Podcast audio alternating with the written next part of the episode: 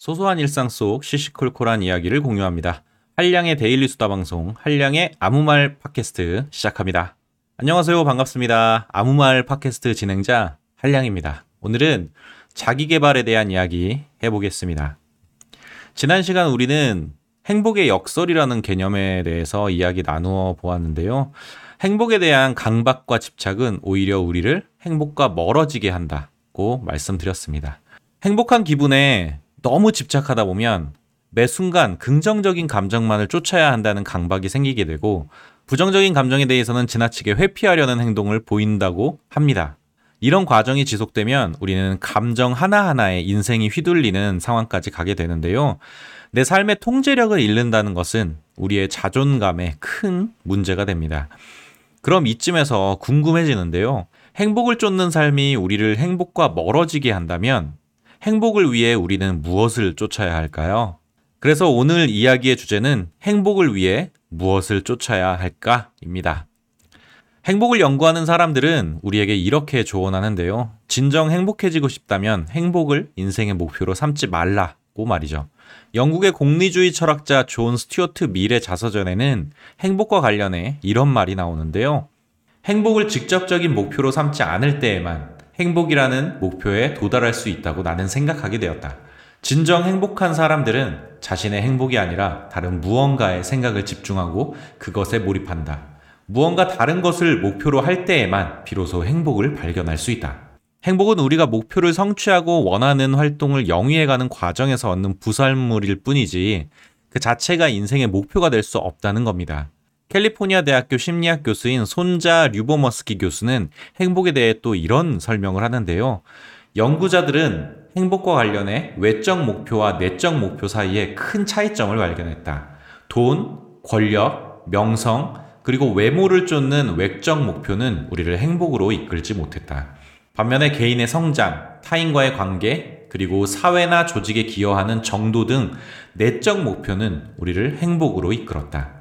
외부에서 보여지는 외적 목표보다 눈에 보이지 않는 내적 목표가 우리를 행복으로 이끈다는 건데요. 더불어 류버모스키 교수는 인간을 행복한 삶으로 이끄는데 최소한 세 가지 요소가 필요하다고 말했습니다. 살펴보면 이렇습니다. 첫 번째는 내 인생에 대한 자율성과 통제권. 두 번째는 내 경력 분야에서의 능력과 성취. 그리고 마지막으로 사회적 관계와 유대감. 이렇게 세 가지 요소인데요. 결국 행복 그 자체에 대한 고민이 아니라 내가 성취하고자 하는 목표가 무엇인지, 내가 함께하고 싶은 사람들은 누구인지, 내가 어디에 소속되어 있는지, 앞으로 도전하고 싶은 것들은 무엇인지, 인생의 어려운 난제를 어떻게 풀어갈 것인지, 내 인생의 중요한 가치는 무엇인지, 또 그 가치들을 어떻게 실현하고 지켜나갈 것인지, 그리고 나만의 특별한 경험들과 그 경험들을 통해 어떻게 성장해 갈지와 같은 삶의 고민에 집중하며 자신만의 답을 찾아가는 노력과 열정이 중요하다는 겁니다. 이야기하다 보니 뭔가 거창해졌는데요. 그럼 평소 일상에서 행복을 위해 우리가 쉽게 실천할 수 있는 방법들은 없을까요?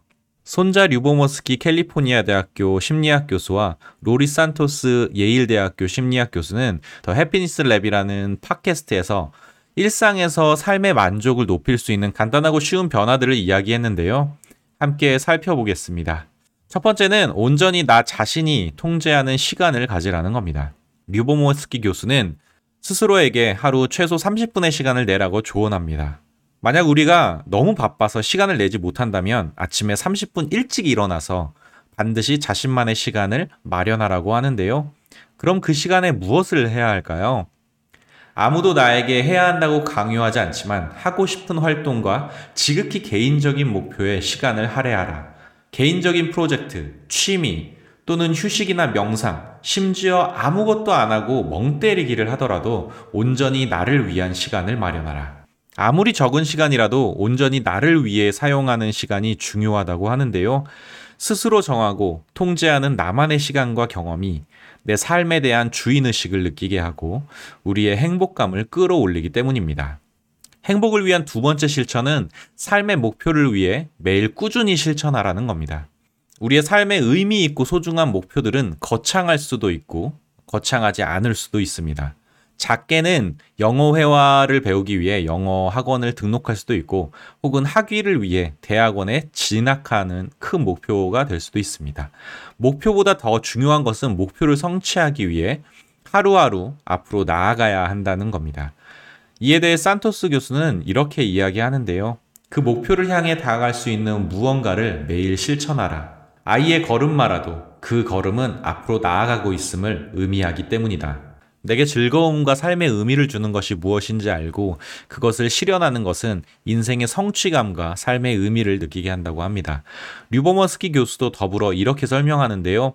내 삶에 필요한 지식과 기술을 쌓는 것은 스스로 자랑스럽고 뿌듯함을 느끼게 한다.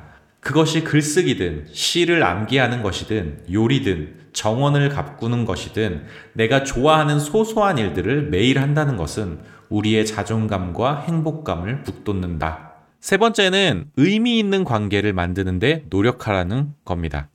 친한 친구나 혹은 가족 등 깊은 관계뿐만 아니라 카페 직원이나 이웃처럼 가벼운 관계에서도 대화는 우리의 삶의 즐거움과 행복감을 북돋아 준다고 합니다. 인간은 다른 사람들과 연결되어 있다고 느끼는 것이 굉장히 중요하다고 하는데요. 다시 말해서 소외감이나 혼자라는 느낌을 싫어한다는 겁니다. 그래서 의미 있는 친밀한 관계를 만들기 위해서 의미 있는 대화를 이끌어야 한다고 하는데요.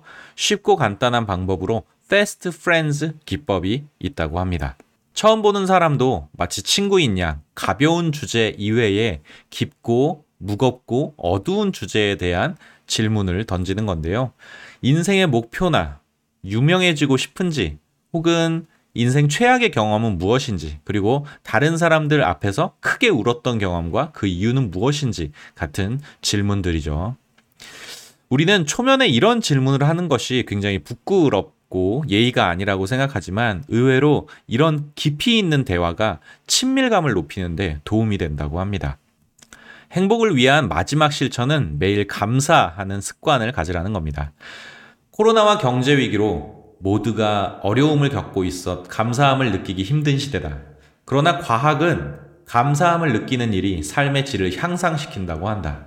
단지 매일 감사한 일을 몇 가지 적는 것만으로도 말이다. 산토스 교수의 말인데요. 어, 미국의 유명한 토크쇼 진행자 오프라 윈프리도 자신의 성공 비결로 감사 일기를 꼬았다고 합니다. 그녀는 매우 불행한 유년 시절을 보냈는데요. 하루하루 힘든 삶 속에서도 매일 감사한 일을 세 가지씩 노트에 적었다고 합니다. 이 작은 노력이 오프라 윈프리에게 긍정적인 삶의 태도와 앞으로의 희망을 가질 수 있도록 한 원동력이라고 하는데요. 여러분들은 어떠신가요? 오늘은 무엇에 혹은 누구에게 감사함을 느끼고 계십니까? 오늘은 행복을 위해 우리는 평소에 무엇을 쫓아야 하는가에 대해 이야기해 보았습니다. 어, 려운 주제이지만 음, 나름 정리해 보면 이렇습니다. 외적 목표와 내적 목표 중에 우리를 행복으로 이끄는 것은 내적 목표라고 합니다. 내적 목표는 개인의 성장, 타인과의 관계, 사회에 대한 봉사 같은 것들이 어, 있는데요. 우리가 행복을 느끼려면 최소 세 가지 요소가 있어야 한다고 합니다. 바로 삶에 대한 자율성, 그리고 능력과 성취, 그리고 관계와 연결성입니다. 이 세 가지 요소를 일상에서 찾기 위해 간단하고 쉬운 방법 네 가지 실천 방안을 이야기했는데요. 어, 살펴보면 이렇습니다. 나만의 시간을 확보하라. 목표를 위해 매일 꾸준히 실천하라. 의미 있는 관계를 위해 노력하라. 그리고 마지막으로 매일 감사하라 였습니다. 저도 매일 이 모든 것을 실천하기는 조금 어려울 것 같습니다. 하지만 행복이라는 기분에 집착하기보다 내가 원하는 인생을 스스로 만들어가는 하루하루의 실천에 더 큰 에너지와 시간을 집중시키는 것이 더 중요하다고 생각합니다. 아, 여러분들도 여러분들만의 행복 꾸준히 잘 만들어 가시길 바라고요. 오늘 제가 준비한 이야기는 여기까지입니다. 들어주셔서 감사드립니다. 다음에 만나요. 안녕. 뿅.